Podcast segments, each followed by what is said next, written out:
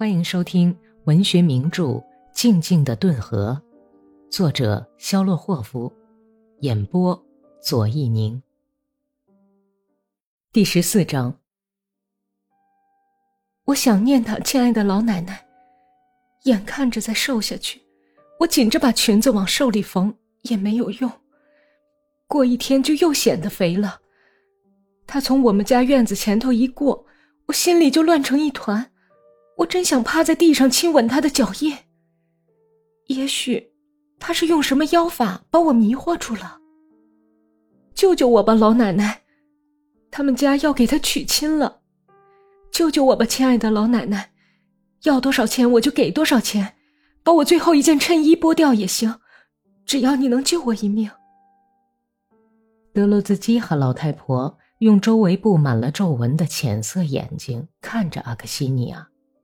听着他诉说衷肠的话语，有节奏的摇晃着脑袋。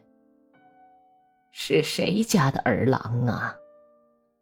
是潘特莱麦利霍夫的儿子。是那个土耳其人的儿子吗？是他的。老太婆吧嗒着瘪进去的嘴，住了半天才回答说：“小娘子，明天早点来。”天一蒙蒙亮就来，咱们到顿河去，到水边去冲掉你的相思病，从家里带一把盐来，就这样吧。阿克西尼亚用一条黄色的头巾裹着脸，低着脑袋走出大门。他那黑乎乎的身影消失在黑夜里。只听到靴子底啪嗒啪嗒的单调响声，最后连脚步声也听不见了。从村头的什么地方传来喧闹声和歌声。阿克西尼亚一夜都没有睡，天一亮就跑到德洛兹基和老太婆的窗户跟前来了。老奶奶，谁呀？是我，老奶奶，起来吧。我立刻就穿衣裳。他们顺着小胡同下到顿河边，靠码头的地方跳板旁边，有一辆遗弃的大车，前车浸在水里，水边的沙子凉得扎脚，从顿河飘来潮湿的冷雾。德洛兹基哈老太婆用瘦骨嶙峋的手抓住阿克西尼亚的一只手，伸向水里去。带盐来了吗？嗯，给我，朝着出太阳的方向画十字。阿克西尼亚画着十字，恨恨地望着东方幸福的玫瑰色朝霞。捧起一盆水来，喝下去。德洛兹基和老太婆像只黑蜘蛛似的，撇开两腿蹲了下去，俯视缓缓逝去的波涛。开始低声念起咒来。阿克西尼亚断断续续的听到了这些话语：从河底冒出来的寒泉，热情的肉欲，像猛兽一样在心中；思恋和狂热的诱惑，用神圣的十字架，最纯洁的。最神圣的圣母，哦，把上帝的奴隶格里高里。德鲁兹基和老太婆把盐撒在自己脚底下潮湿的沙岗上，撒到河水里，剩下的都撒到阿克西尼亚的怀里。往背后撩点水，快！阿克西尼亚照他说的做了。他忧伤愤恨地打量了一下德洛兹基和老太婆那棕色的脸颊。完了吗？去吧，亲爱的，去睡个早觉吧。完了。阿克西尼亚气喘吁吁地跑回家去，牛在院子里哞哞叫着。刚刚睡醒、脸上红扑扑的麦利霍夫家的达里亚。扭动着两条弯弯的美丽细眉，正在把家里的牛赶到村里牛倌的牛群里去。他微笑着回头看了看跑过去的阿克西尼亚。睡得好啊，好邻居。啊，托福，托福。这么早上哪儿去了？到村里去办了点事儿。传来召唤人们去做早祷的钟声，钟声清脆悠扬。胡同里响起小牛倌啪啪的鞭子声。阿克西尼亚急忙把牛赶出去，又把牛奶拿到门廊里去过滤。他用围裙擦了擦胳膊，一面想着心事，一面往泛起白沫的绿奶桶里倒着牛奶。街上响起吱扭吱扭刺耳的车轮声和马嘶声。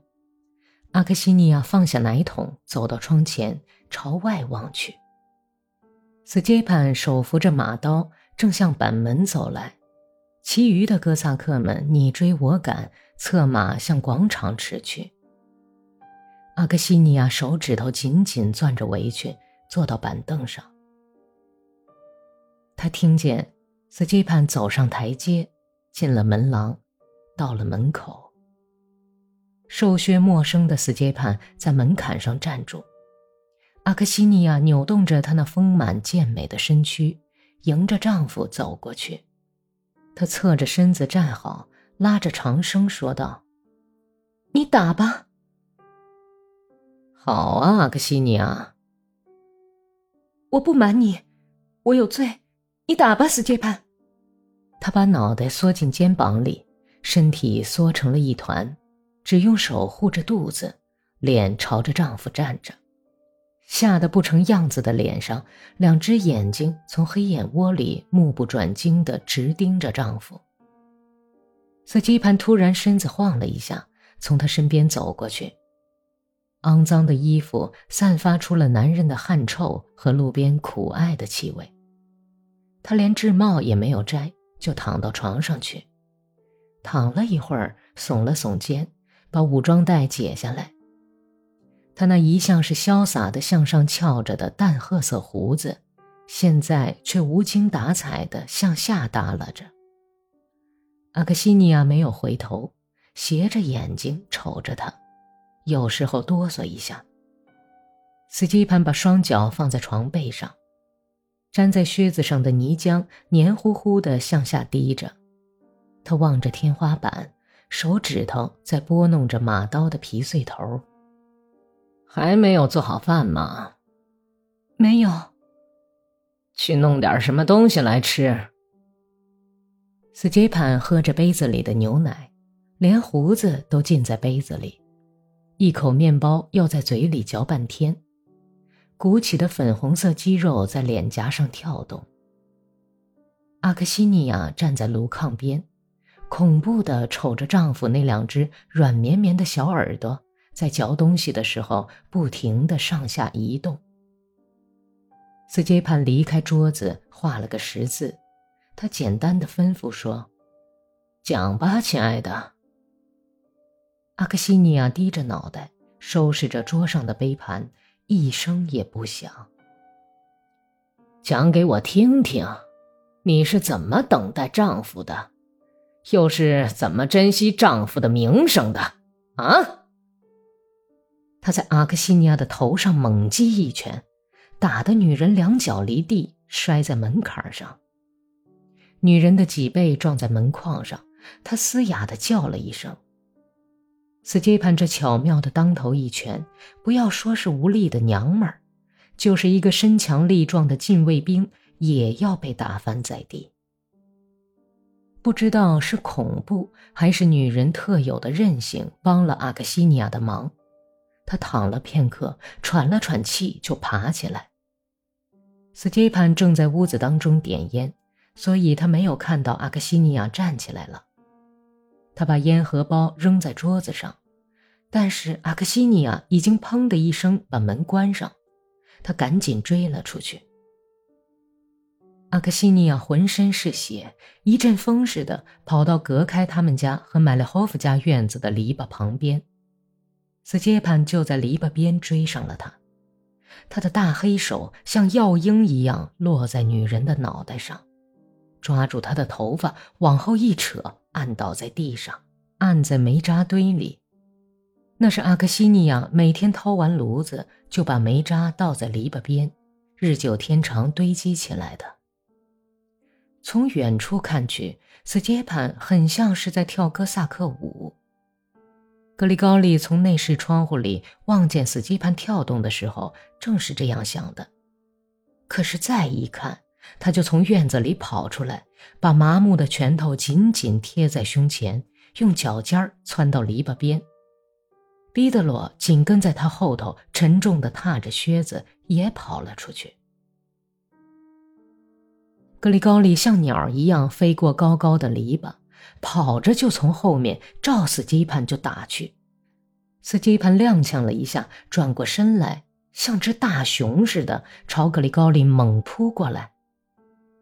麦勒霍夫弟兄拼命打起斯基盘来，他们像药鹰吃死兽一样去啄死基盘。格里高利有好几次被斯基盘的铁拳打倒在地，跟身强力壮的成年人较量，格里高利还是太嫩。但是矮小灵活的毕德罗却像被风吹着的芦苇一样，拳打过来，他就把头一低躲了过去，而脚跟却站得很牢。斯基潘的一只眼睛肿得像还没有熟透的李子一样，他眨动着另一只眼，往台阶边节节退去。来向毕德罗见马龙头的霍利斯托尼亚挥动着像钳子一样的大手，把他们拉开了。拉倒吧，拉倒吧，都住手，不然我就去报告村长了。毕德罗小心地把血和半个牙齿涂在手掌上，嘶哑地说道：“咱们走吧，格里高利，咱们改日再收拾他。当心，你不要落在我手里。”浑身是伤的斯杰潘在台阶上威吓说：“好吧，好吧，甭好。”看我把你的魂儿和五脏六腑都捏出来！你是说真话还是闹着玩的？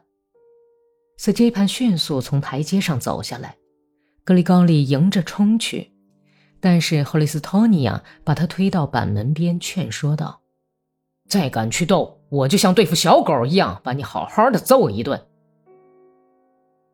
从这一天起。麦列霍夫弟兄和斯基潘·阿斯塔霍夫之间就结下了一个难解的仇恨疙瘩，直到两年以后，在东普鲁士的斯托利平城下，才由格里高利·麦列霍夫把这个疙瘩解开。本集播讲完毕，感谢收听。